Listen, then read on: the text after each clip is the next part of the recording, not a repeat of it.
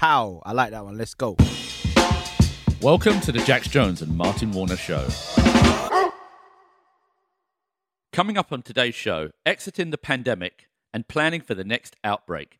Insights from a leading scientist on the front line with Dr. Pardis Sabeti.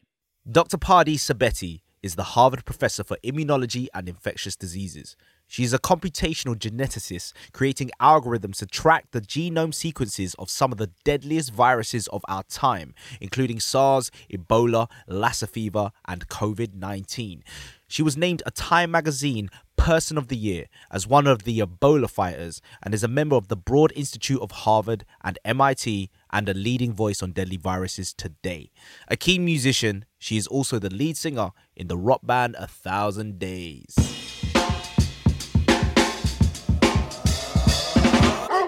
Dude, Dr. Pardis Sabeti. I'm as excited as I am about Brian Cox and some of the other great guests. I'm excited, man. I hope she can give us a message of hope.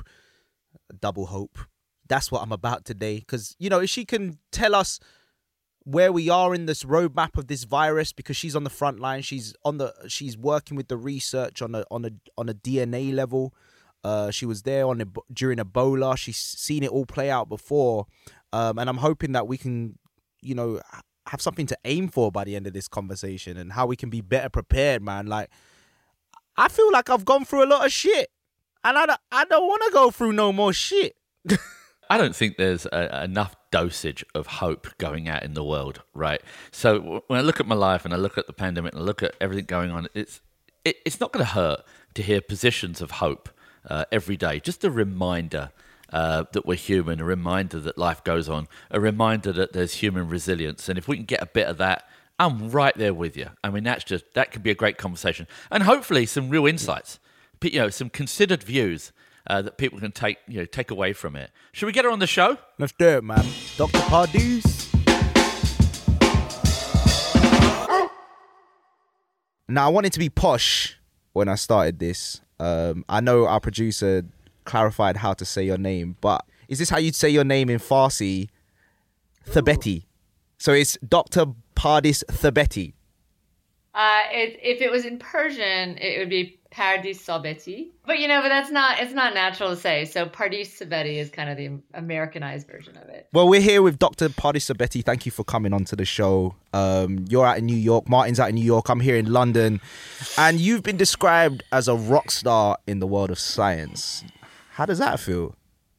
Um, it's nice. I appreciate both appreciate it, but also don't take it too seriously. It's, um, it's uh, yeah.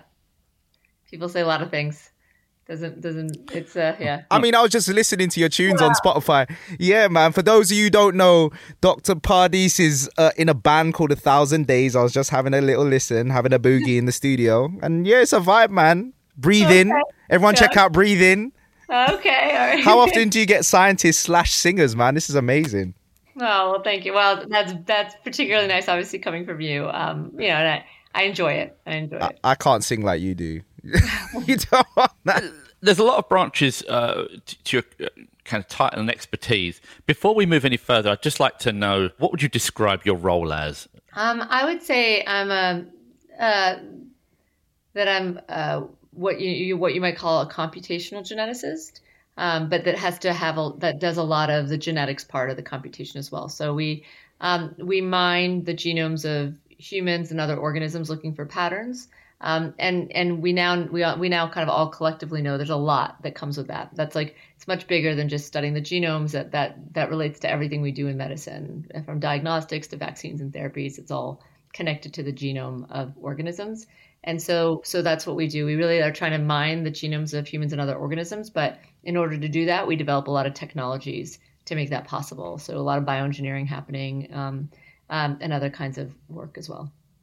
Can you break that down for me? So if you were to, if you're mining a human DNA, what are we talking about? Getting a strand of hair and looking at what what's in it? Yeah, probably like one of my earliest big things, like what I did in my PhD work, was um, developing methods like tests to take uh, a whole bunch of samples of humans, uh, a group of samples from humans, and look for mutations that are biologically important or meaningful.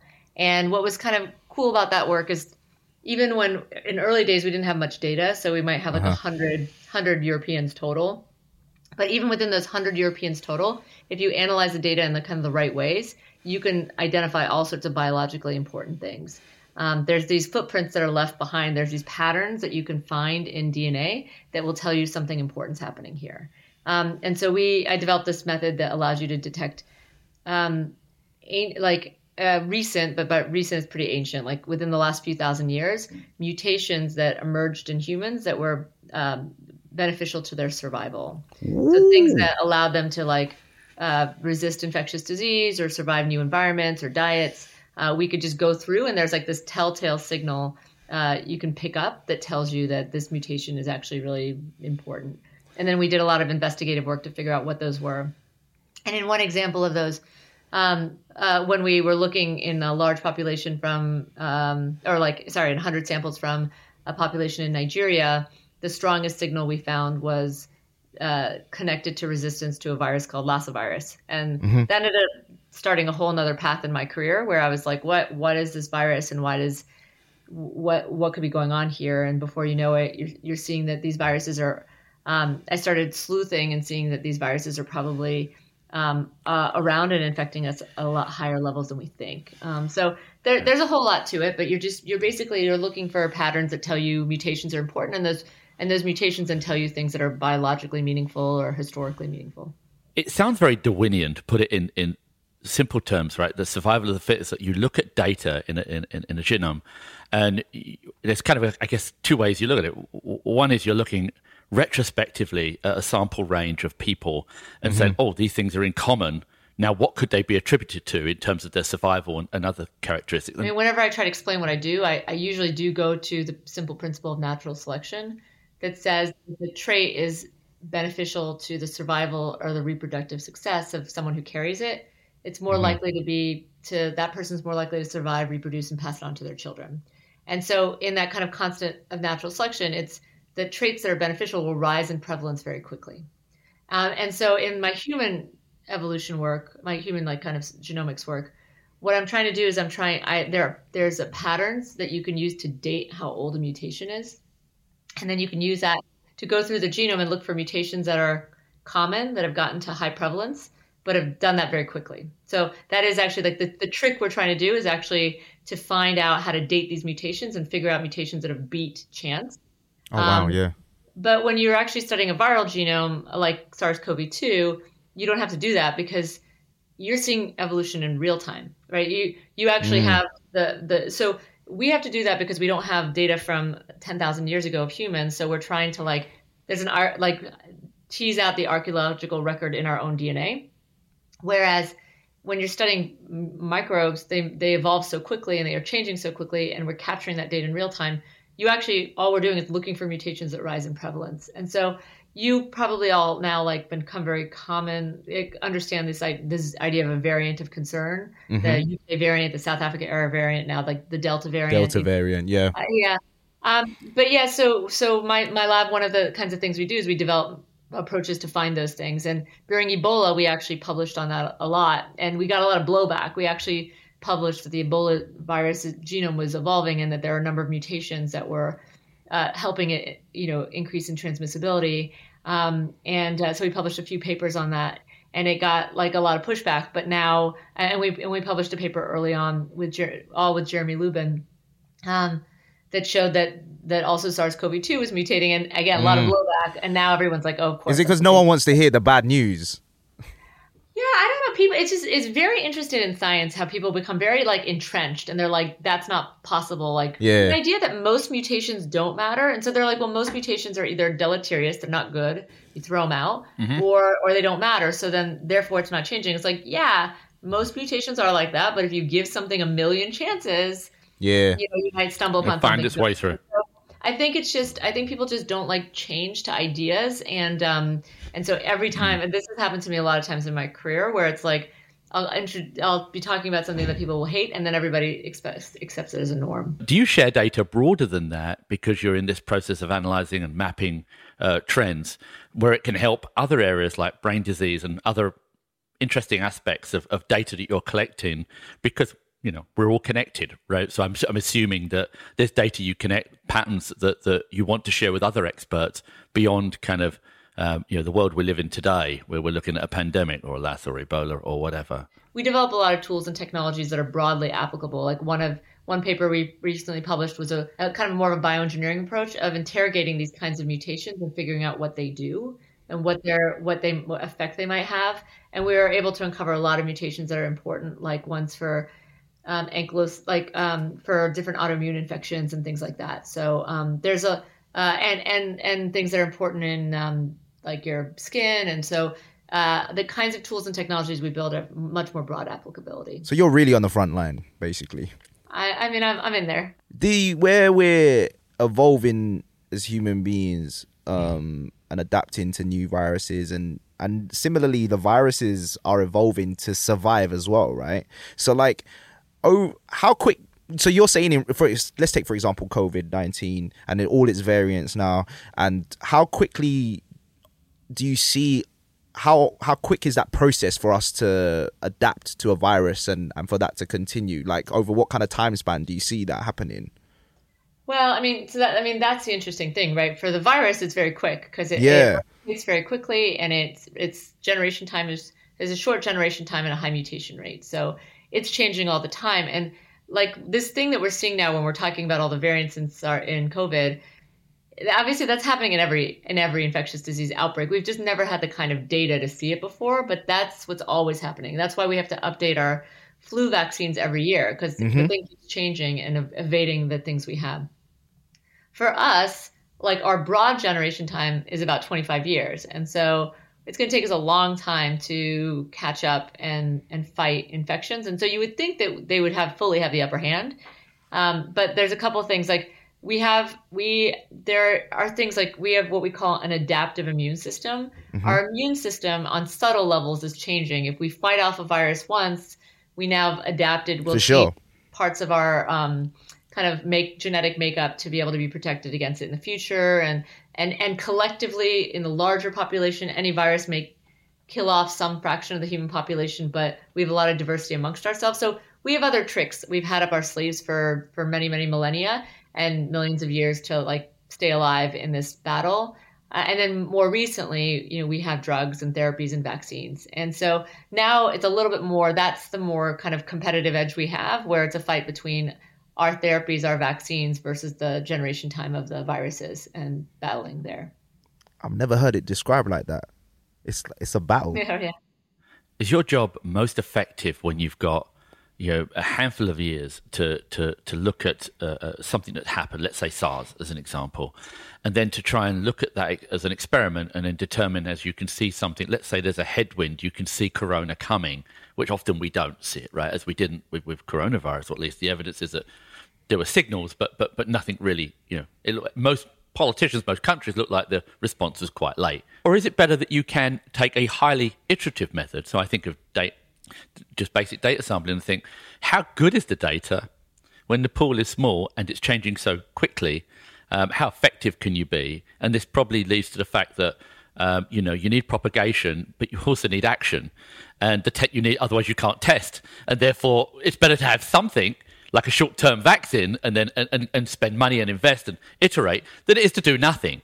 But how effective can your work be when you're right on the front line? The problem is like a lot simpler than that. Like, yes, of course, you can't predict where the next, like, you know, a spark will fly, but you can definitely put in together a good early warning system that can pick up the sparks when they fly. And that's something what, what's kind of remarkable whenever I give talks I like I used to hate I, feel like Ebola was my like one hit. I used to hate talking about it, but now I've recently started to talk about it again because I think it's so relevant in mm-hmm. that it's so similar. Like literally when I tell the story of Ebola, I might as well I could just swap in SARS or I could swap in Zika or like in most of these cases or maybe Zika is a little bit different because it's a vector borne disease, but the general ideas are actually all still pretty much the same, whatever virus you're talking about.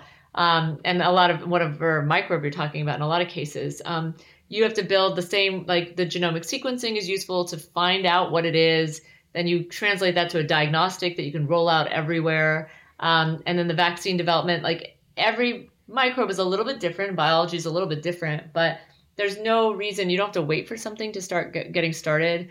Uh, and we could create a system pretty, pretty simple system that would have us have a huge head start over any infectious disease pretty quickly. It'd basically be the ability to every time you identify like a weird case or weird cluster of cases, sequence it, figure out what's in there, um, and then immediately make that data available to everyone around the world. Mm-hmm. Everyone around the world should then be able to immediately actualize on that, and that didn't happen, right? So one of the things is Yep. relatively we got the information about SARS-CoV-2 pretty quickly, Mhm. um, but then there's a long delay. I mean, the U.S. uh, remember like the rollout was very very slow, but there's no reason my lab.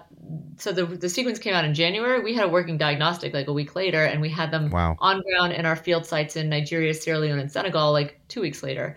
And we weren't even. I mean, that we we were not mandated to do it. That was just like that's. It's just that easy to do. And so every Yeah. lab in around the world could have had working diagnostics. We could have picked up cases everywhere where they identified.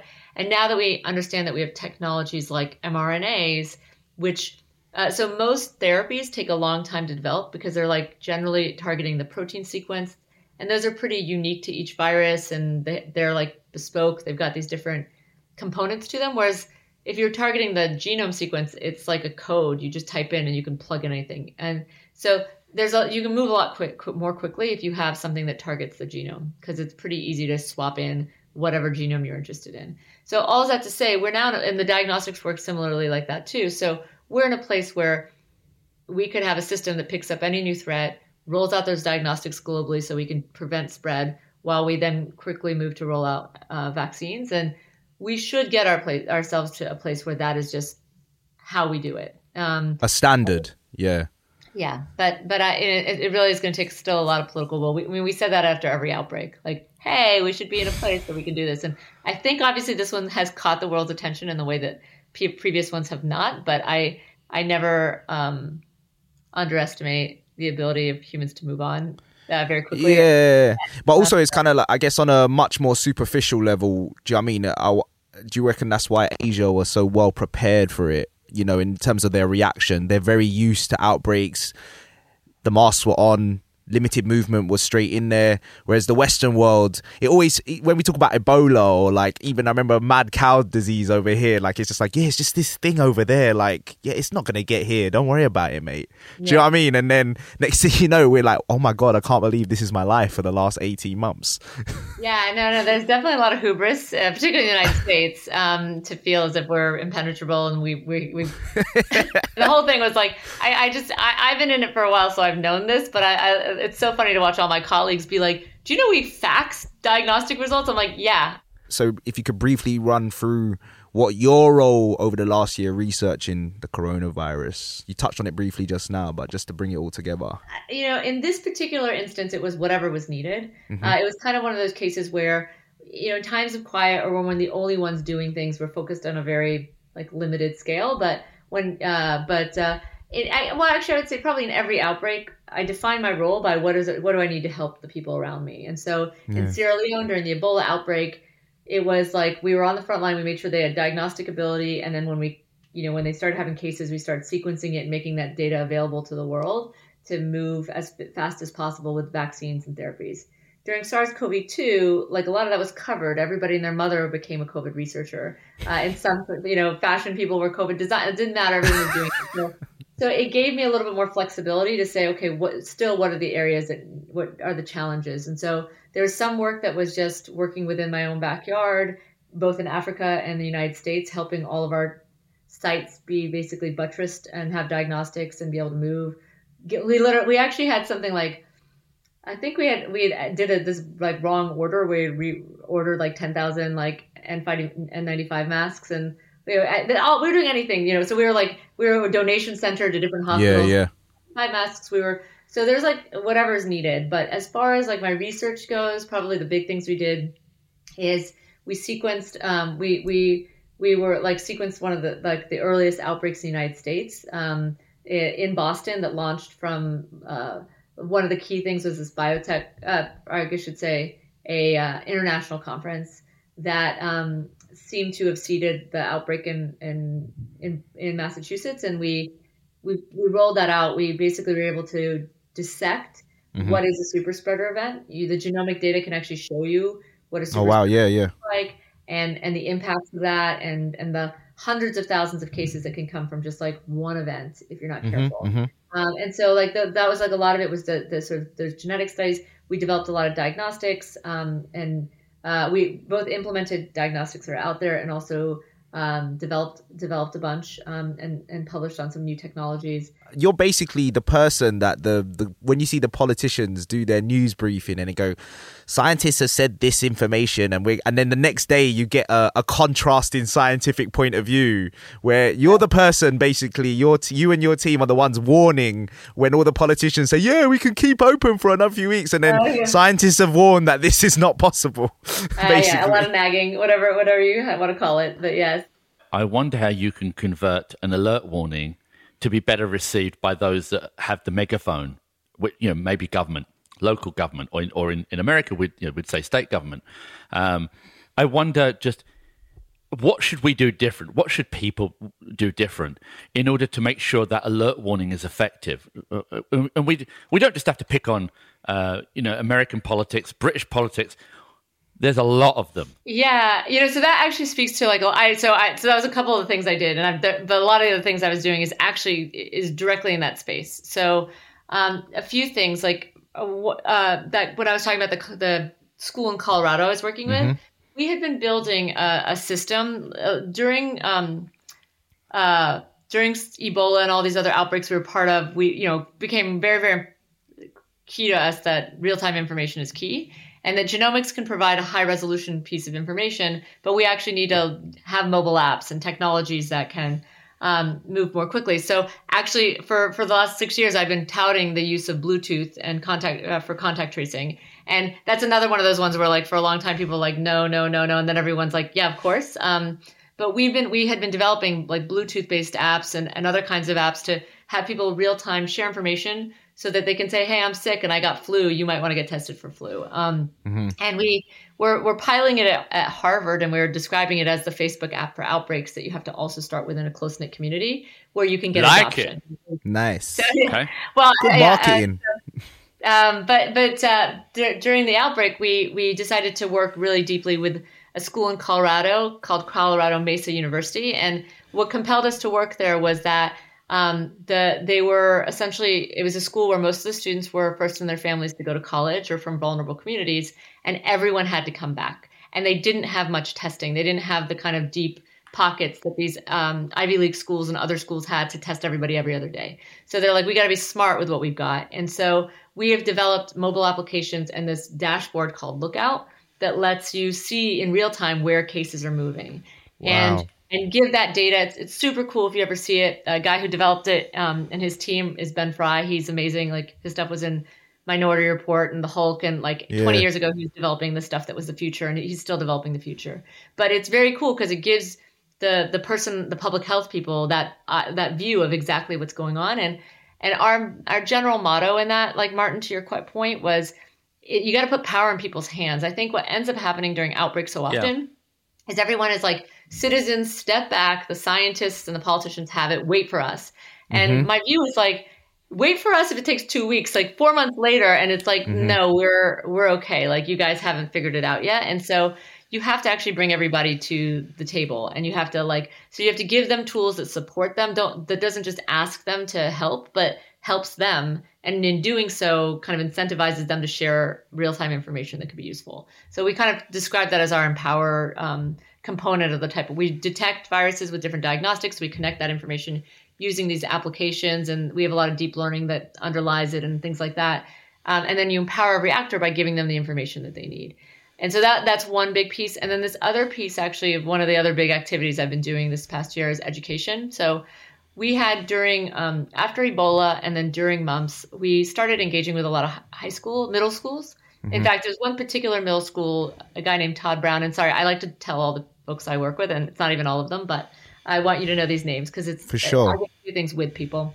And anyway, so Todd was a, a middle school teacher in Florida he reached out to me and had me Skype with his class and then and then kind of followed up with me and said like these kids really want to know about outbreaks like i'm thinking about developing a curriculum to teach them about outbreaks That's cool. and from there we actually so he did developed a two week curriculum that we advised on and then he developed a simulation where he was simulating an outbreak amongst 200 like 13 year olds and it was pretty remarkable when you see it they're in full ppe they've like they had body teams epi teams like they you know it's like the kind of the power of the children of amazes. It was definitely a power of like children amaze. Like they really got into it.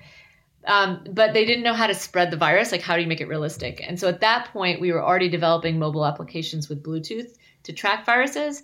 So Andreas in my group made a mobile application that spreads a virtual virus via Bluetooth, like as a game. So mm-hmm. you actually can make a fake virus that's spreading through the, the cl- and it's pretty wild. I mean, it really mimics everything that's going on. And so we've been rolling that out like in a lot of different school settings and and conferences and things like that, and getting people because right, it's hard to say like, hey, this virus could spread. You you won't actually know it until it's happening, and at that point you go like dark. Um, so yeah. how do you actually understand the stakes without it being you know really that high stakes? Uh, so we basically it's called Operation Outbreak, and we made a full textbook for high schoolers. We're working with the Louisiana State um, Department of Education who want to roll it out as a as a elective course for all 11th and 12th graders in the state of Louisiana. Um, mm. And we are partnered with Crash Course, which is an educational um, YouTube channel, uh, making a full like course. And so our idea is that as we move into the times of quiet, outbreaks are really a great opportunity to learn genetics, politics, psychology, right? Everything is at play. And so we've built a whole curriculum to teach kids about, uh, and, and actually adults too, um, about the science of uh, and genomics and epidemiology and statistics and all of that stuff of outbreaks so that if it happens again, we're like all prepared and we can all do something and act. I feel like I feel I'm safer talking to you than listening to them. If I'm being honest with you, oh, in the sense of like when you hear the politicians I, do their spin, I'd rather we're hearing it from you and like, right, we've taken instruction from Dr. Pardis. We're good. what what are you going to narrow it down to? You're going to you're going to ask Pardis whether we should be washing our hands and you know sleeping eight hours a day and stuff like that. And I what that know. was my follow up question when we were talking about time frame about uh, viruses and adaptability. I was going to say, how can I heighten my chances of surviving viruses? I, I mean, honestly, it, it is just being healthy. It's like just healthy is we don't say it enough, but it's like it, it's so clear. Like the the more you get yourself um, set up, we you are sleeping more and eating healthy, and and one of the the one trick I say like it doesn't as it's, it's I know it as a scientist, but everyone should know it that eating avocado very good, very good. Um, Fair yeah. play. My daughter yeah, hates avocado, man. I need well, to get on the yeah, avocado. Uh, there's there's a molecule in avocado that blocks bacteria's ability to take in glucose. So um, it kind of stops bacterial growth. So if you have a bacterial infection or if you have a viral infection that may end up, you know how you know how you get like a flu that ends up giving you like a cough that never goes. It's often mm-hmm. a, a, virus that ends up being a bacteria. Best thing you can do is just in those states is just eat a lot of avocado and it just keeps the bacterial populations down. Well, I guess so the team have found their clip for the socials after so, that. You're going to say a lot of big points in this podcast, but this is the one that's going to go. I was going to say, that's what we call a humdinger, uh, and, and, it really shouldn't be. But given it might be a humdinger, let's just say, for those that don't like, and I love avocado, but for those that don't love avocado, what would be a supplement? What would be a, Are you just saying that for the audience, yeah? I'm telling you, that I'm telling you that people will want a substitute, right? If it's not avocado, what else is there? Like, do we yeah, want to put I'm... olive oil in there? Yeah, I don't know. I mean, so this is it was a paper by Ruslan Metsitov, and he's terrific and like a brilliant. What an incredible scientist. second name! But yeah, Ruslan Metsitov. Yeah, and he um. Uh, I think it's just avocado. I don't know if it's in any other things uh, right now, so I'm sure somebody will try to distill it down and, and give it as a pill. But I, I'm I'm struggling at my ripe old age of 49 to to not show too much excitement there, and, and also to put down my investment hat because I'm thinking I would invest in that. I was just thinking, like, um, how powerful would that be if that you had the same way? Because it sounds like you know, we're, we're, when we look at the outbreak, for example, you this current outbreak of coronavirus, you've got the players, right? As you say, the politicians, and you've got the the, the WHO, and everyone becomes scapegoat. And then, as you say, the you they say step back, everyone. We know what to do, and then and then within that, you get the other problems of human psychology. Is like you know, as time goes on, we don't trust this, and they listen to the first message, and then we don't listen to the next one, and all that kind of stuff. And like it sounds like in the priority stack, if as you said, if you can have one to one, like direct information information from the people that are seeing this stuff first. Almost like it's like the weather channel being the person that before it gets to the telly, you're seeing the weather, right? Do you know what I'm saying? Yeah. And um, yeah. imagine if you were to collaborate with more like popular culture sources Do you know what I'm saying? Where you the your team, for example, become like a brand, and people are aware that this is a, a place where you can get information from very quickly before waiting for the BBC to report it. Do you know what I mean? How powerful would that be? Yeah, no, I mean, I think that if you um, definitely like that kind of that a little bit of that uh, collective action is exactly what we think is like it's so cool, it's so powerful. You we've seen it happen, you know, where it's like people working.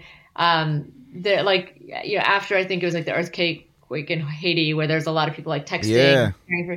like that stuff is really imp- it's really impactful. It's really powerful. But the way for some reason with outbreaks, I'll tell you, I ended up writing a book called Outbreak Culture with a journalist named Laura Salahi, and it was all about the fact that everyone kind of assumes that in an outbreak, well, sorry, there's two there's an assumption. People actually get surprised to hear that people are not nice during an outbreak. Um, like in the mm. sense that they always assume that everybody's like working together and collectively like oh, no. But then, like the other view that you should remember is like in the movies, like they're punching each other in a yeah. grocery, grocery store for cans, right? Like there's an insidious, deadly threat that's going to like weaponize your neighbor against yourself. Like, and there's a lot of money to be made and a lot of recognition to be yep. had.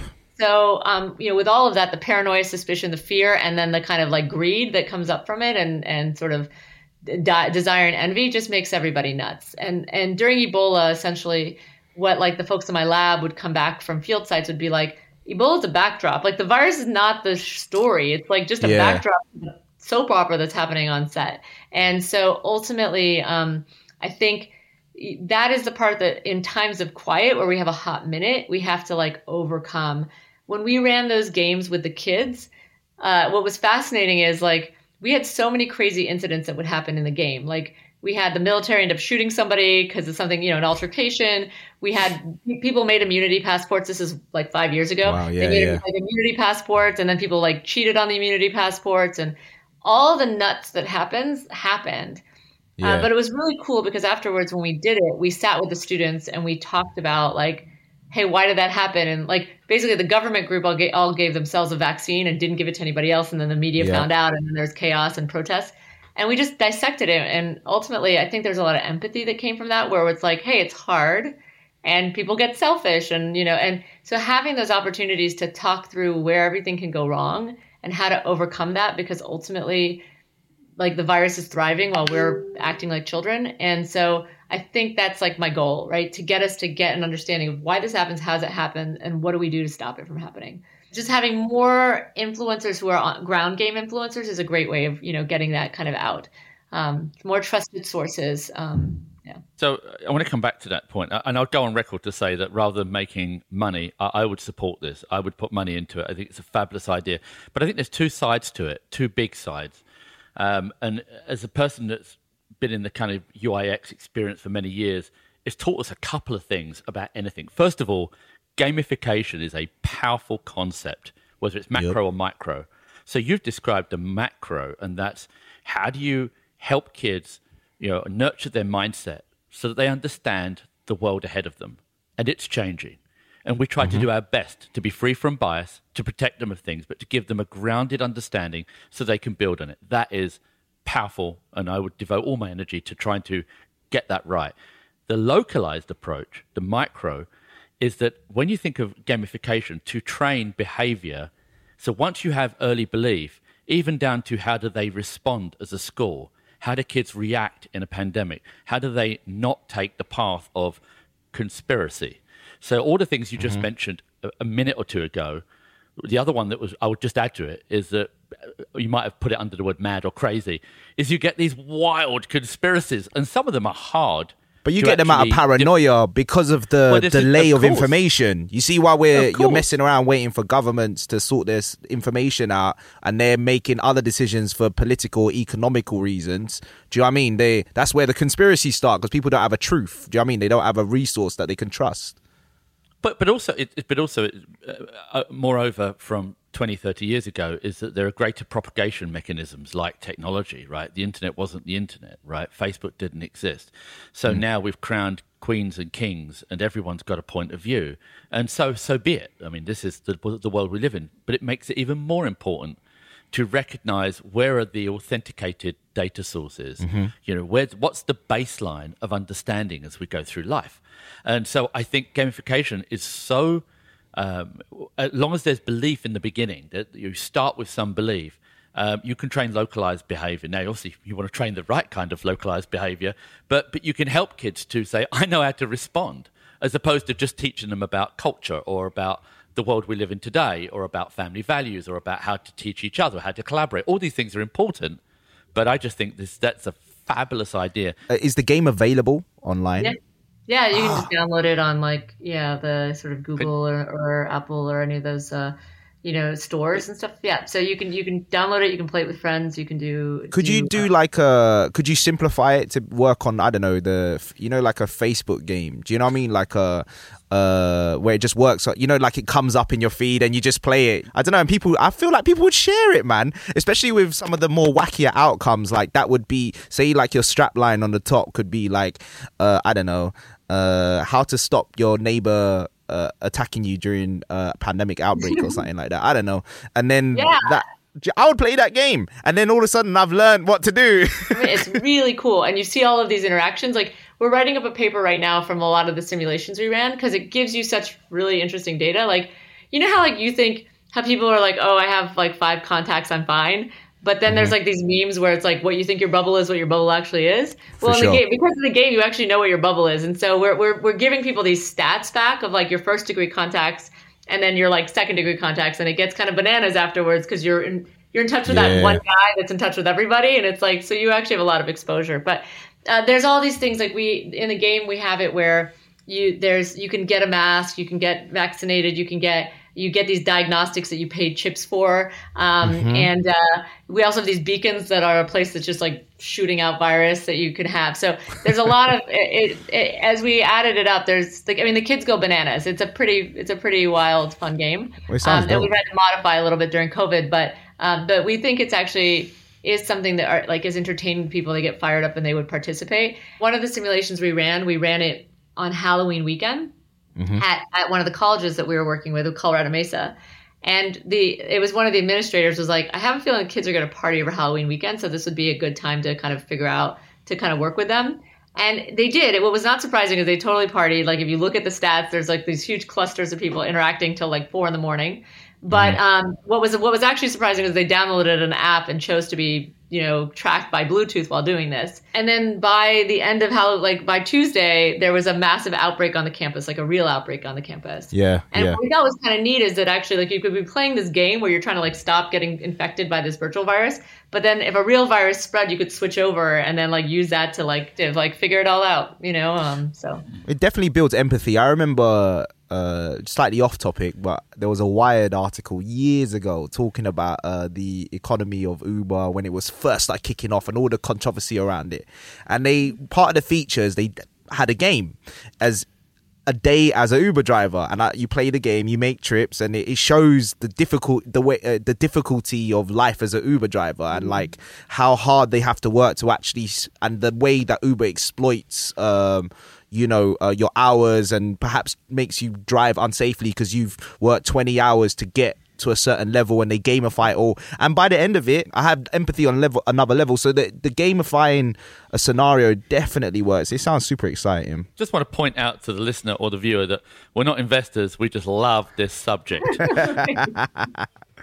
imagine how powerful if you got um you know you got this message into the hands of people uh, like someone like Dua Lipa or you know people that that are on front of culture that Yeah. take an interest in the world and um you know the, these are touch points for young people do you know what I mean and if they it will it will get looked at and I, I just think it will just break down the the noise that you have around all this stuff do you know what I mean Yeah, and I mean, I think that's one thing. I because I I got I'll tell you, I I'm the kind of person I get a lot of everything I say. I get a lot of blowback. I, so you guys are like my people, but I definitely like there are a lot of there's a lot of rooms where the door's shut when I say anything like that. Like Mad, I remember, so, you know, I giving a talk about talking about how we can empower the youth, and somebody just blew back at me and they're like, "You you think the youth can be trusted? Like, what are you Mm. talking about? That's so irresponsible and all this kind of stuff." And I was like, "What? Like, what are we talking about here? Like, we're literally going to trap an entire generation in their homes and then act like clowns and do a terrible job and spend money. Like, it, I'm I'm I'm like I'm mortified uh, to be like an adult in this setting in the way that we've handled it. With them, I would say, look, let's say the kids don't do anything useful. but we'd actually ignite them and electrify them. Like we sent them back into schools or didn't, but if we did, we sent them back into schools wearing masks six feet apart. And in a lot of schools I talked to, never once talked to them about COVID. Like it was sort of like they didn't even talk about it. It was just there's these rules and you follow them and you shush, and now we're gonna do Chaucer. And I was like, people learn the best. I have um, I'm, a, I'm an MD, but I like I had a very serious accident where I shattered my pelvis and both my knees. I tell you, I learned everything I learned about medicine, like in like I learned so much more as a patient where you really understand the connectivity of things. And so when the stakes are really high and really personal, it's an incredible opportunity to teach. And I was like, forget, even if they don't actually do anything that useful, you would be teaching an entire generation about genetics and diagnostics and statistics. And like, it, and they would feel like it matters and that they matter. Um, and I don't understand why we didn't do that. Like that, that to me was just such a wasted opportunity where it was a less than year when it could have easily been a more than year. They really could, and, and the schools like, and, and the, I was really proud of the work we did at Colorado Mesa because the students they set up wastewater testing, they did the detection, the nursing students did all the collections themselves. Like it was honestly, it was, and then they made a bunch of music videos, which Jax would enjoy. Like they they just kept writing songs and making music videos about you know social distancing, but they're they're pretty good actually. Um, and so they took the whole year and they made it a collective like go. Um, and and they showed they showed what was possible. That's why I didn't mind. I didn't want to be on the world stage. I wanted to be in Grand Junction, Colorado, working with a small group of people, thinking big, you know, in a small place. I thought that to me was like much more powerful. It was powerful for sure. And you know what? That sounded very believable. Easily said when you're already named in the Time 100 and you've already got all these accolades, but you, it sounded incredibly honest and cre- inc- did, did you not think? Did you not see that? I really believe you don't care about it. I don't think you do. I think you'd rather be out in the field. The problem is they've got you now. Well, the funny thing is though, like even there, that I mean the so the obviously very nice. I'm very grateful for time and that that credit, but that credit. I mean, that credit came because I was in Kenema, Sierra Leone, right? That credit comes when you are like I always talk about this idea that success does not come by by searching for success success comes from going to a place you care about and investing in that place. And like everything, the, every major success I had was through some sort of intimate decision. Like actually, that whole Colorado Mesa thing ended up being in this like big, massive article in the New York Times. And it looks as if I'm like searching for this, but it's like no, magic happens where you're supposed to be, where you're, you know, where you are, where you're. Yeah, for sure. I'm I'm a little bit embarrassed to have gotten a time you know, uh, accolade for um, for basically in Ebola when it was a massive tragedy and people died. Like that's not something to be proud of. What I'm proud of is the fact that it means my team was credited. Uh, the actual accolade of the time was that we shared our data. That was why we got it. Basically, when the outbreak hit, we generated really quickly 99 genomes. is the biggest data set around um, by you know by uh, by a long shot, and uh, I went to my uh, the guy who was leading the project in my team, uh, my my trainee Stephen, and I was like, Stephen, I'm like, I, I, I hate to ask you this because I know this is going to make your career, this paper, if we get it, you know, in somewhere important. But I think we just have to make this data available, like now. I was like, every they're on the front lines, like people need to move. Like I cannot wait a day on this data. And I was like, do you mind if I just publish this to the web? And he was like, yes, please do. And the funny thing is, and and by the way, hundred people were trying to block us from getting anything done, and we were just like, you know, because they thought we were going to get credit, and I was like, screw it, just give it away. Um, and then the weird paradox of it was that my accolade came from giving it away. It was a, it was such a surprising fact to give away data that they were like, well, that was an unusual twist. Um, and so actually, like when I try to talk to my students, I say like, do what's in your heart, and hopefully it comes. And if it doesn't, you don't feel bad about it. You didn't, at least you weren't chasing some sort of false idol, right? You did what was the right thing to do. And if that worked out, that's great. And if it didn't, you at least can like yeah. sleep at night. I, I, I, I just think that the, the right decision can often lead to positive impact and positive benefit. And you, it's, it's just struggling to get people to make the right decisions. Um, you know, so generally when they feel right in your yeah. heart, um, you know, that's generally going to be a good thing than trying yeah. to not be transparent, go out with a certain strategy, you know, maybe maybe we're, we're looking at a byproduct of recognition. All of a sudden, you've diluted the value of what you're doing, and you you you spoke from your heart. You thought it made sense. You wanted to get uh, this information out there. You wanted it to have the greatest impact. Lo and behold, people recognize that. Um, I think I always did. Um, I probably always did. Uh, yeah, I think, like, I mean, to be honest, like, you know, I said I I studied Lassa fever because it was interesting. Like, every place I go, uh, that's the kind of surprising thing. I, I think I get lucky in that I see things that are uh, like I, have always seen things where I'm like, this is important and like this needs to happen like early. Um, but usually, like I left the field of human genetics just when the Human Genome Project was done because I was like, my mm-hmm. sense was like, this is covered.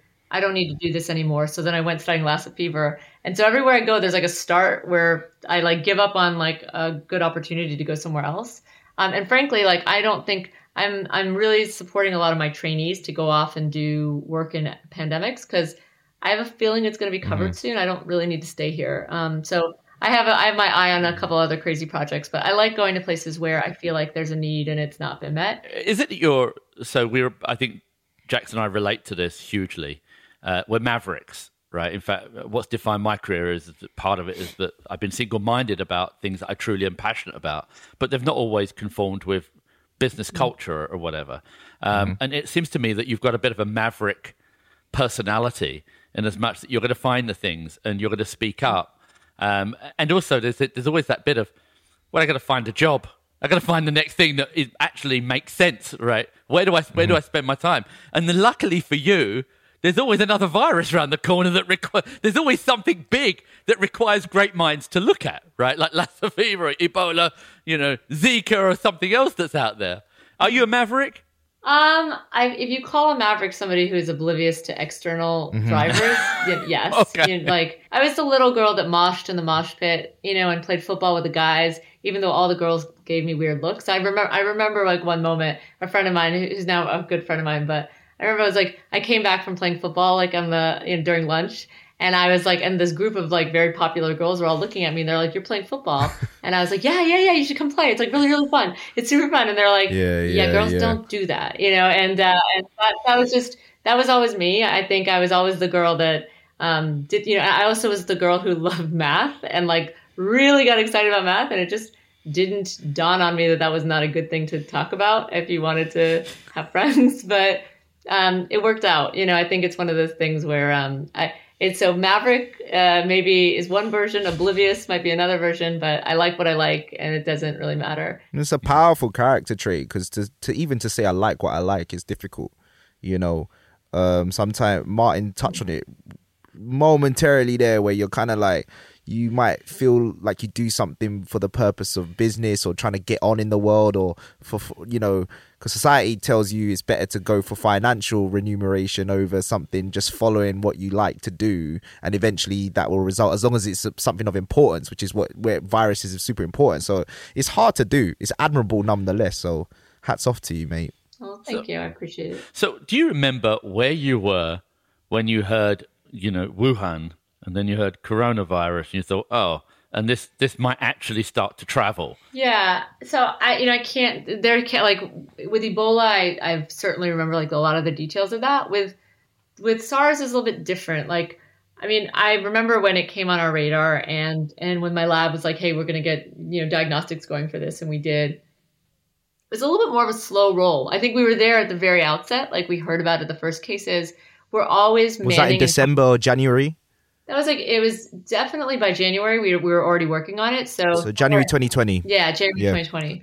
Uh, so we are already working on it. So it's already in my consciousness. But it was it was kind of like in the context of what we always do. If a new virus pops up and we think it could travel, we just make sure that we have surveillance capacity for it.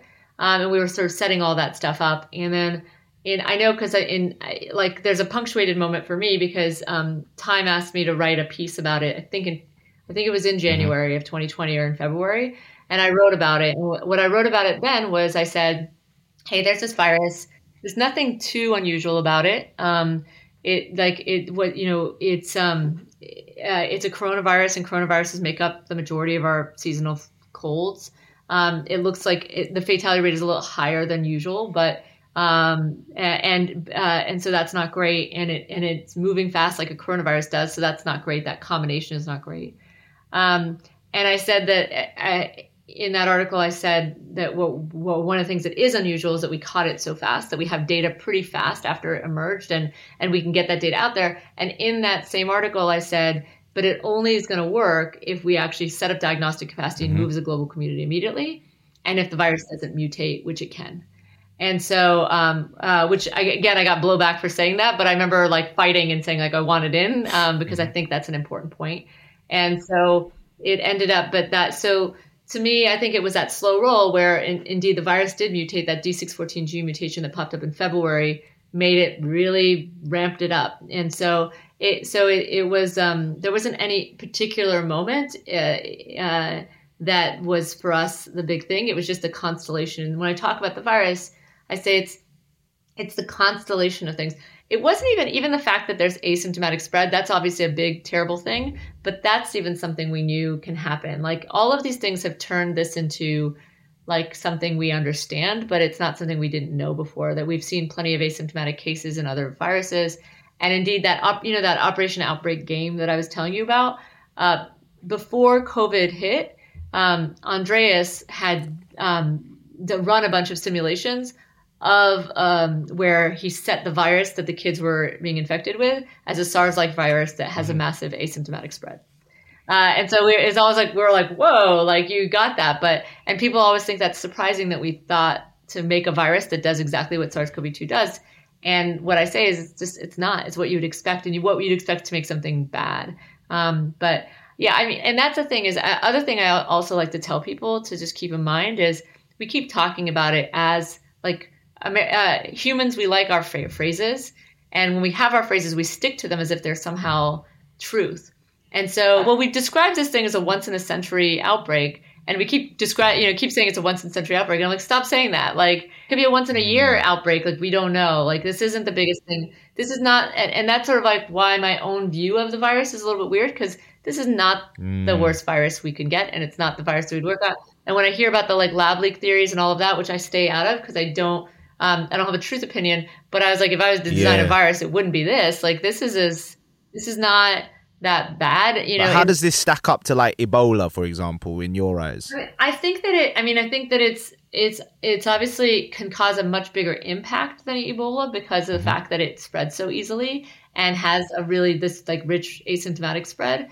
Um, but obviously, I if you were to ask me which one would I want to get, it would definitely be. Mm-hmm COVID over Ebola, right? It's that if, if Ebola picked up, and that's also possible, right? All these viruses can change. If Ebola picked up a little bit more easy, easy transmission, uh, yeah. then it becomes Ebola. So I think all of these viruses have the potential to pick up one or two or three modifications that make it a whole different ballgame.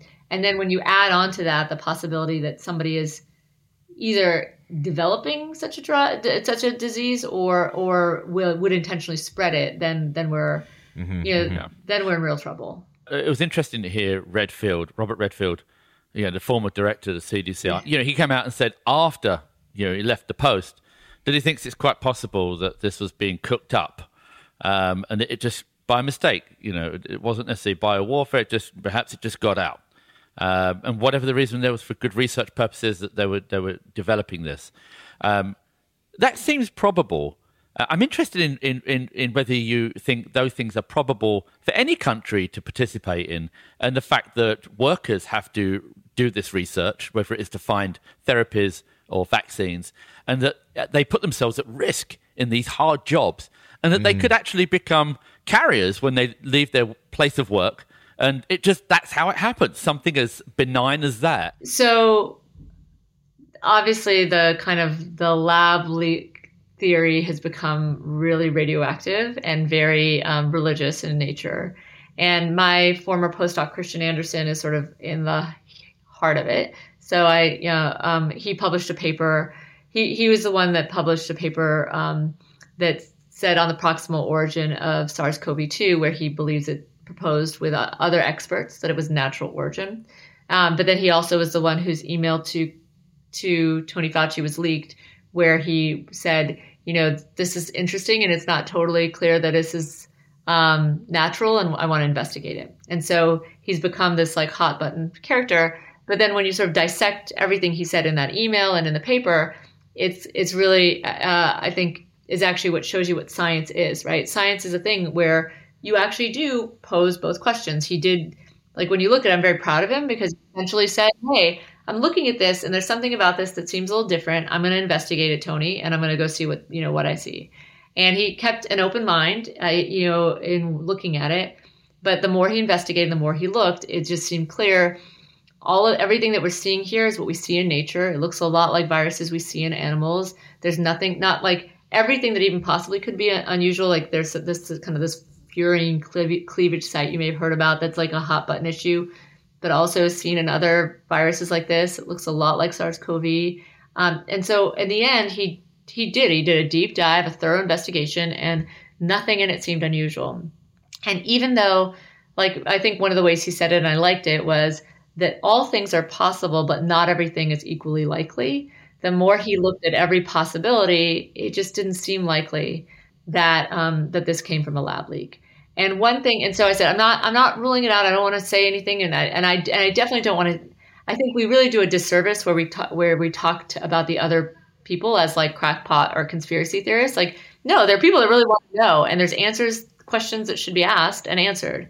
And so I think when you were talking before about the politicians and all that, the danger of a lot of this stuff is that that the, the scientists or the politicians get into this place where they dismiss you know uh, any objection to what they're doing and that doesn't help like you have to be open be like it's possible i totally effed up like totally possible totally plausible let's go look let's go find out. And so, I think Kristian was doing that. He's trying to just find out, like, what does this look like? And the one thing, one of the biggest things that people use to think that this was a lab leak that I just want to demystify a little bit is, isn't it too much of a coincidence that the like this strain came from Wuhan in a place where they are studying these viruses, right? And like that has been this huge thing where they say, isn't that a coincidence? I'm like, no. In fact, why is it that every variant comes out of the UK? Do you think the UK is like developing variants like at a higher rate than anywhere else? No, it's the UK variant because the UK was the first to capture it. It's the Wuhan virus because the Wuhan was the first to capture it. It's a very high likelihood this virus didn't come from Wuhan, didn't show up and jump into humans from Wuhan. Like we don't know where it came from. We just know it where we saw it, and we saw it where we. It's the kind of idea that you only see fires like where there's fire detectors. Like that's not true. You you you catch the fire when you hit a fire detector. That's how it works. And the second point about uh, how else it could have been developed, like poor old animals. Well, it's not. Yeah, it's not just the poor old animals. Like this is one of the interesting things. Like I've debated. Um, so I'm always, you know, have be, I'm always that one with the um, unpopular opinion. But well before the Ebola outbreak, I would fight with people about the fact that humans might be the reservoir for these things. And you know, there was such a thing as typhoid Mary, and like could it be that like everyone's trying to figure out because no one could ever figure out what the reservoir for Ebola was, and I was like, what if humans are the reservoir? And they're like, well, that's not possible. We've never seen it. Um, have you ever looked? Have you ever looked at a human? You don't know. Like you may have it, you don't know. I mean, and you know, during the Ebola outbreak, there were lots of um, there were lots of instances of people who were these like long carriers of of Ebola, and and like this one study we looked at where somebody had it, you know uh, for uh, I think in our study it was about over 100 days where they had it actively replicating uh, in their body but not having any effect. Uh, in other studies they showed it years, you know, like over a year after infection. And so the, this idea it's not that animals are giving it, it's just that viruses are hiding everywhere. And what we should get better at is just seeing them and then seeing if any of them, you know, like analyzing enough and characterizing enough so that we're well positioned to pick up a, a new one and then looking to see if they do anything differently. Like you need to know that we also viruses are everywhere. Like mm-hmm. anywhere you turn, there's a virus. You know, we, we're all probably carrying some number of viruses now. Um, they're usually not doing anything too bad, and every once in a while they switch. And what we need to do is just pick up the switch when it happens. I argue that right now, what we did in the United States was way more that we did way more mm-hmm. testing than we needed to do because we didn't test smartly. What we did instead is like we spent we spent you know we ran a million tests on the NFL, um, testing them every single day, and millions of tests on mm-hmm. college students, testing them every day. We wasted so many tests. Like if we just, uh, I, I, published um, this other paper that essentially it's called the case for altruism in t- diagnostic testing, and it talks about how in any outbreak, um, the the natural tendency is to become selfish right? To protect yourself. And like, I'm, you know, the Kardashians are going to test themselves a hundred times before going on vacation.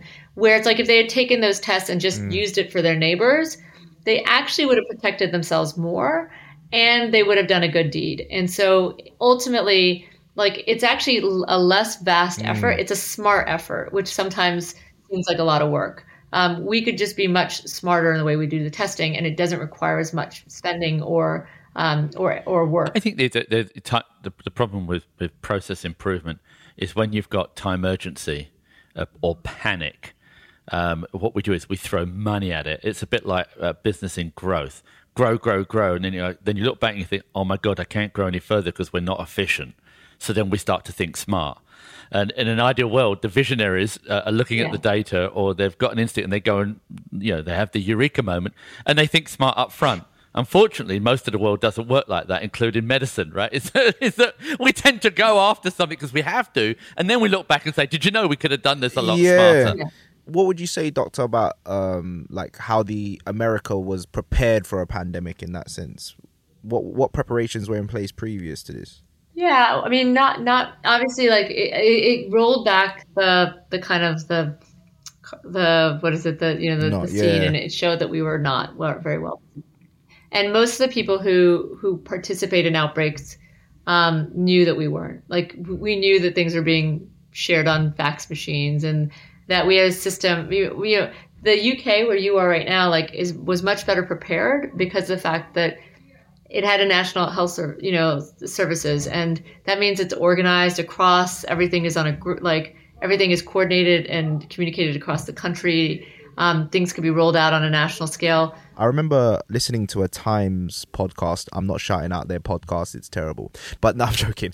The uh, um, there's they did uh, a chronological evaluation of the events of uh, the coronavirus over here, and apparently we ran some sort of um, kind of test if we were prepared for a pandemic uh, like in 2015 or 16 but it was and but the reason why we pulled the wrong levers is the virus that they prepared for was more like a flu like virus rather than what we had today which was a much more asymptomatic and much faster transmission rate etc etc um, so could can you ever really be properly prepared uh, i i mean i think that the bigger issue is not if they were if they were mm. exquisitely prepared for flu, they would have been well prepared for this too.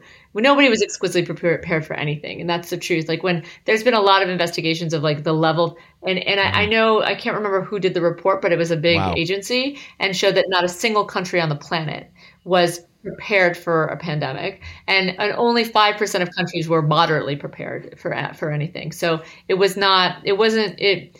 The nice thing is that the same thing that will stop you know, flu from going through your office or, you know, like some random bug going through daycare is the same thing that'll stop uh, a massive pandemic from spreading. And so it's not like one of these things where mm. we have to prepare for some hypothetical eventuality. The things we put in place to have better diagnostics, better social distancing when needed, better procedures will stop any, you know, infection from spreading. And so that I think and the UK was not greatly prepared and you didn't do great. It's not like I'm saying, you know, it was it was terrific and, and a lot of that it's just that they had some things in place that were better organized. Um, but like they had actually downgraded a lot of their sequencing capacity of viruses and kudos to them that they decided to pull that up during the pandemic, but they weren't at the outset they didn't have that either. So I think that that's mm. that it was not so wow. much that they were preparing for the wrong virus, it's just that nobody was really prepared for, for viral spread. If this, if one thing COVID has taught us is that our lack of preparation on something that could kill at much vaster amounts than any war could, it would be uh, you know viruses. And if there is great history to show us that or demonstrate that, and no matter how smart we are, and we are incredibly resilient, right, the human species, that that's there. The, the you know, uh, uh, and the other one is obviously the environment and you know the, any planetary change and what we do to add or, or subtract from it. So climate change, and over hundred years, well, I guess it's not in real time anymore. I guess it might be a meteor impact, but but you know, at the end mm. of the hmm. day, those two things are pretty damn big. So what would you do?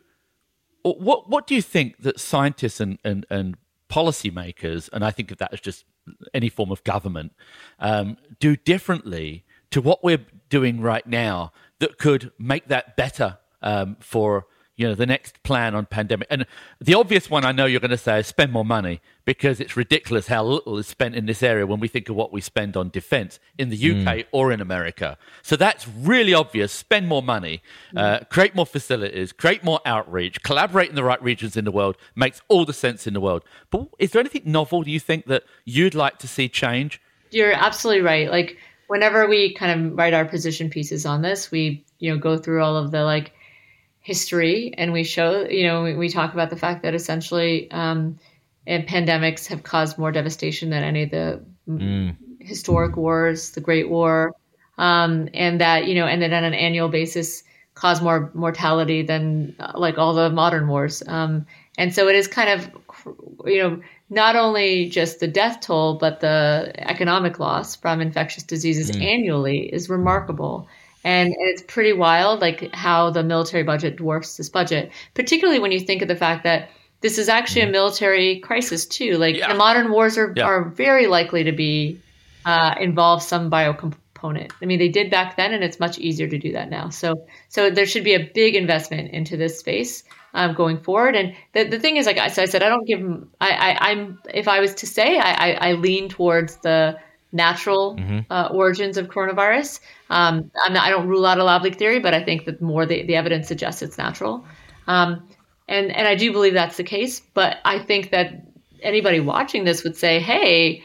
If I was a bioterrorist, I would say if I wanted to cause a lot of devastation, yeah, I, yeah. I, I now know how vulnerable all these countries are. I don't I don't I do believe that somebody's developing something a little bit better and probably more designed for more. So we have to be ready for that. So that's just one thing I would say. And, and so yes, so Martin, I, I would say funding, yeah. right, and funding and coordination and all the, the the right kind of spending of that money. Um, but that's sort of like so the kind of I say like the kind of three things that are important to know about infectious diseases as a existential threat to humanity is one, they're a big one, and and that they should be taken very seriously because of the amount of economic loss and life loss they cost. Two, that unlike a lot of these other ones, the the solutions are very um, they're very uh, uh, what's mm. the word I'm looking for? Just typical. They, they're, they're, there's nothing fancy. We're not developing a Star Wars system and satellite in the Earth. It's literally get better diagnosis for your Aunt Janice, yeah. and you'll be less infected, right? And daycare set up, and so the basically the practicality, I guess I would say, the practicality of getting better diagnosis for flu is going to prepare you for a pandemic. Tells you that you're not also spending money for a hypothetical. You're spending money for, uh, you know. Um, what would be useful right today. And then the third piece I talk about is the fact that, you know, when you talk about like, you know, getting young stu- students in America, like young mm-hmm. kids in America to vote, you know, 18 year olds to vote, it's hard to say your vote matters, particularly with an electoral college, right? You're like, please vote, but I don't sure. know why exactly, but, you know, but just vote because it matters, you know. Um, or when you try to get somebody to um, recycle, you're like, please recycle because it's helpful, but really you're one in seven billion people on the planet, and really what the companies are doing are much worse than you. So you know, but with a pandemic, the interesting thing is there's an exponential spread.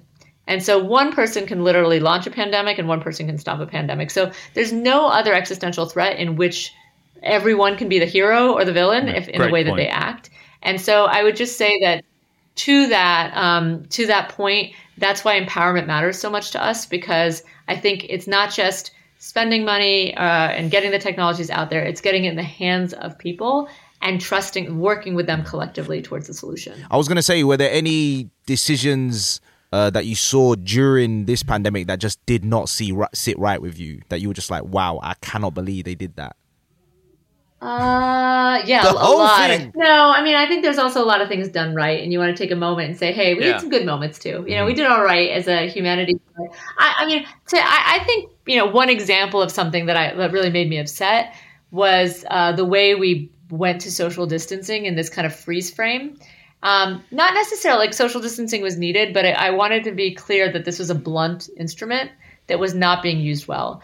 I would like to see in the future, if we have a pandemic, that we don't do this where like everyone stays still no one move and you're trapped in your home with somebody who might be an abuser or i mean right we saw such a rise in we saw a rise in domestic violence we mm. saw a mm. rise in abuse we see a rise in uh, we see a lot of kids left behind this is unconscionable like i was very upset when the social distancing measures got put in place um, just because of like why were we in this place we got to this position and also just how are we so thoughtless in what we're doing we're we don't think well, right? There, like, in one of the kind of simple things I was saying is that we suddenly had all of these personal trainers and um, yeah, yeah, nannies yeah. that were all out of work, right?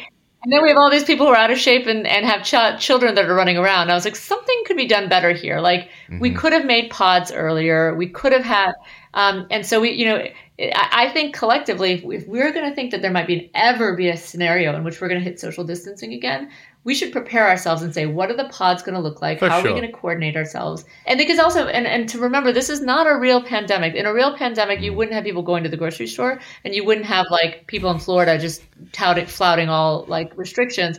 In a real pandemic, we really have to do this the right way. And there are good mm. ways of doing this where we mm-hmm. create pods and really say, don't move outside of your pod, but let's have some system by which we make sure it's safe and that everyone has all the needs met within that pod. Like, I, I do think that there's some social engineering process that should get in place. But how would you, when you say a pod, like what do you envisage? Like, so say, I mean, it was a big thing with domestic violence, for example, and entrapment in homes and stuff. How would, what would a pod look like in a more safer environment?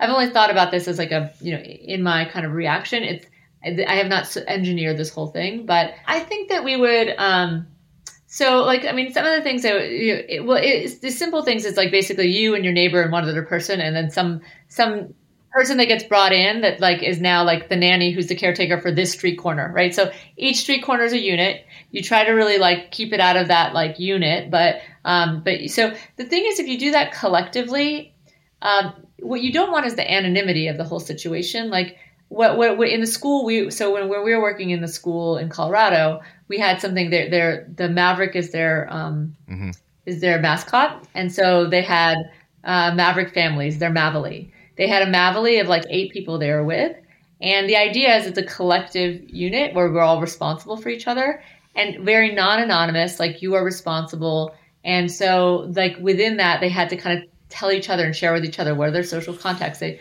protect each other, and so can we create a thing where it's like these little these different pods truly are um, responsible to one another and say, okay, if we want to keep seeing each other and being around, we have to actually then be safe. What you're describing is powerful for one very reason. If we have, if there was a reason to put more money into this area, into researching how do we deal with epidemics, how do we deal with pandemics, um, you have to look at the whole workflow or the whole life cycle, and what. And, and so, in, like you said, in the in this in the heat of the moment, there's very little learning being done. It's reactionary. So if it's all mm-hmm. reactionary, well, we're going to be disorganized, we're going to be panicking, we're going to be emotional. Collectively, we may not form our greatest work. Upon reflection or 2020, we may do a better job.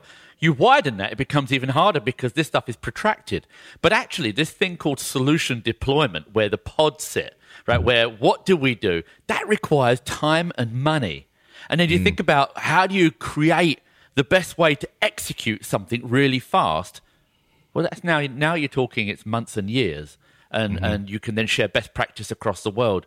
You kind of need that. It's like how do you deal for how do you tackle a nuclear attack, right? Well, you could build a nuclear shelter. Well, we need some kind of solution deployment, but it sits in a much wider life cycle, um, and it seems to me that that that. Um, dare I say that's not even in, in anyone's real thinking. They've gone and created the first kind of web of this because it largely didn't affect anyone that's alive today, right? It, you know, there were things that happened when there wasn't technology, so it's almost like we, we it feels as if we've started from the beginning, and now we're starting to see, and you're starting to point, um, and I completely share the view that you got to have, you know, you got to be better organized. You got to have some kind of plan. But it sounds like, um, you know, where we talk about um, military stuff where people are investing, there's privatization within it, there's people making money within it, and obviously there's people making money on the uh, uh, pharmaceutical sides of medicine and all everywhere you go, and that drives this kind of progress and culture changes and all this kind of stuff, and they whether it's lobbying or etc. etc. right?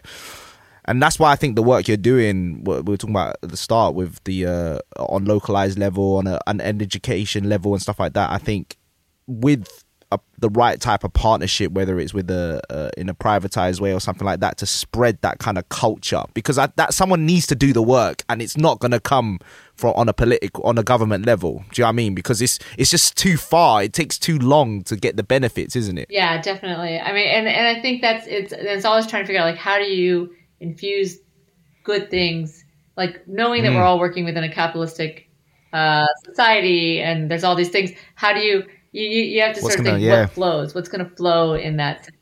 Um, and it, it, it's it's tricky, right? Like I think at the end of the day, the solution will be coming from. So people always ask me, well, how do we like before the this pandemic? um, in particular, but also after, like, how do we get, how do we get this to work? Like, why would anybody ever use it? And I'm like, well, in my mind, when I think about it, I'd say I'd go to something like, you know, uh, like one of the oil companies or the mining companies mm-hmm. or the Amazons of the world, and you develop a product that works for them that says, hey, I know all you care about is your bottom line, and you want to make sure that your workforce is always working 100%. So why don't we develop diagnostics that will track infections in your workforce and will stop a, a single infection? So I, I think sure. you always have to speak to people's, um, you know, self interest um, and explain to them the sort of the economics of it that works for them. So I think we will come to solutions when we can come to uh, a very concrete deliverable on how it saves their bottom line. I thought you, I thought you, I thought what your suggested innovation was going to be that. You know, we should we should use the amazing Amazon delivery network to roll out vaccines or whatever. Wasn't that, that was a meme and, for a minute though? The Amazon delivery vaccine. I'll be taking the Amazon vaccine on Prime. Shit. Yeah, yeah. or Rite Aid over here, or CVS. Well, no, hold on, hold on. I don't want to give Jeff Bezos no yeah. more shout I mean, outs, that- man. Amazon are just going to become everything. They're just going to be the test site for everything. They're going to be the rollout. Do you know what I mean? I, I got to tell you though, it, I, I, I don't like this uh, this polaristic view, especially about politicians when it's already a difficult job. But I read recently, and I, I just couldn't stop laughing that people signed a petition to prevent him entering back into the Earth's atmosphere from from the message that he's going up in space. I mean, honestly, I mean, people sign this shit. I mean, it's ridiculous. Martin, you need to lobby one of your one of one of those guys that we all know they're in your contact book. Yeah, you need to speak to them to one of these causes because, like, you know, today I was Googling trying to improve the internet in my area because I, I, live a little bit in the sticks. It isn't crazy rural, but it's a little bit rural. My internet's shocking. So I was looking at Starlink, um, SpaceX's internet. I was like, yeah. And then I read a review that put me off it, saying that it's like a great idea, but it doesn't actually work. But at the end of the day, he's trying to solve a problem where so everyone around the world can have 100 megabyte internet, right? So, like, you know, you need to speak to them, man. Let them know. help parties, help us. We're going to get it anyway right? We're going to get it. Before we die, we'll be at 10G plus. So we're, we're going to get it. Um, but uh, I just thought that was a strange thing. And moving on to a couple other quick things here, because it would be remiss, and I hate covering things that everyone else is talking about, but there seems to be not enough education.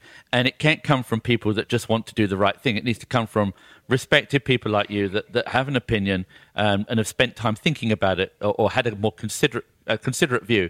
So when it comes to getting a vaccine, you've got a bunch of conspiracy theorists. I'm interested in your view. How do you say to people that don't want to get vaccinated?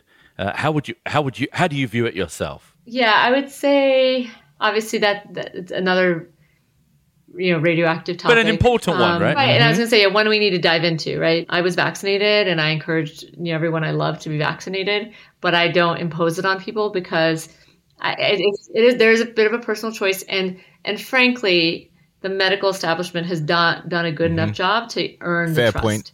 Right. That that's the real problem. We have this terrific technology that really does work, and it's amazing. Where like people are vaccinated, everybody's out on the street, and and you're not seeing people the you know horrible fatality rates. I mean, it, it, the the these vaccines have really shown what vaccines can do, but historically. Um, we have been very dismissive whenever uh, issues come up. Um, and you know, in some cases, we've been dismissive because they're a little bit off, like the a lot of the Andrew Wakefield work um, and the early stuff around autism was, I mean, sh- was retracted and should have been retracted. And so I think uh, people who've seen that data are are are, are kind of look at it and say, well, this is ridiculous data, and this was clearly a, a, a biased and doctored study.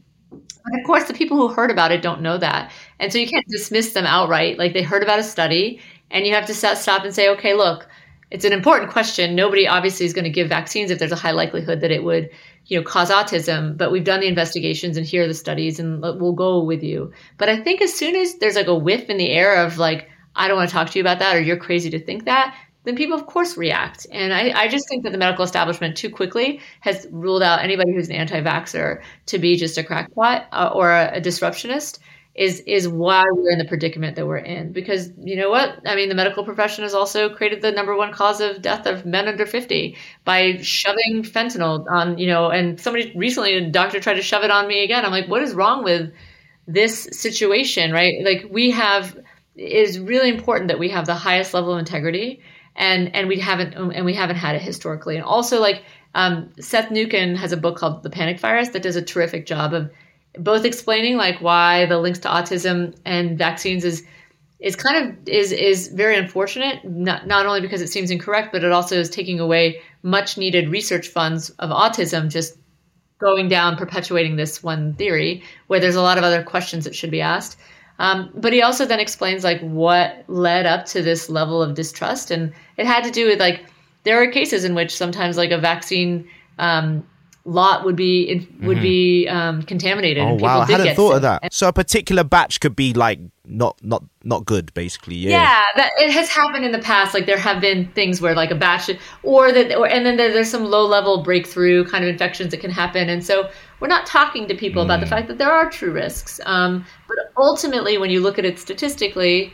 You know, I would rather take my chance with a vaccine than I would with the virus itself. Um, and so, anyway, all that to say, I think, what do I say to people? I, I, I, I hear them out and I see what their concerns are and I talk to them about it and I try to say why I, I think overall I would use it. And even in my case where I don't necessarily think my risk of COVID is high, um, I I also took it just mostly because of the other people that, that I'm protecting around me and some of whom can't get vaccinated. To be honest, for me right now, because the fact that the virus is still changing and can always change to infect children mm-hmm. and they can't get vaccinated, that's my main reason for doing it. It was like my main drive. Um, is that the, the children have given up their whole lives, their whole year to protect the older amongst us, and we should get vaccinated to protect them. Next week on the Jax Jones and Martin Warner Show. If you want to make money, being famous is more important than being good. That's that's not a good sign, by the way, for the long term. That's I tell you what, that's yeah. I spent time on my craft. Do you know what I mean? And now you can just be famous and people don't really care about the craft anymore. The legend Barry Hearn reflects on a 50 year career in the business of sport. What were the really big highlights for your, your career? I've always been a lucky face, I think. That's the, that's the real, you know, things have happened. The birth of Sky in 1990 was, was a fundamental changing point. I was a sports promoter with very little airtime, and suddenly this guy came along and changed my life. You know, making money is not difficult. It's what you do with it and it's how you get there is what matters. And you know, certain sports, not not all of them, will will benefit from it, and we will change people's lives by doing it like that. And that's what motivates us. That's next week on the Jax Jones and Martin Warner Show. New episodes every Tuesday. We're here, and we're here for fucking ever.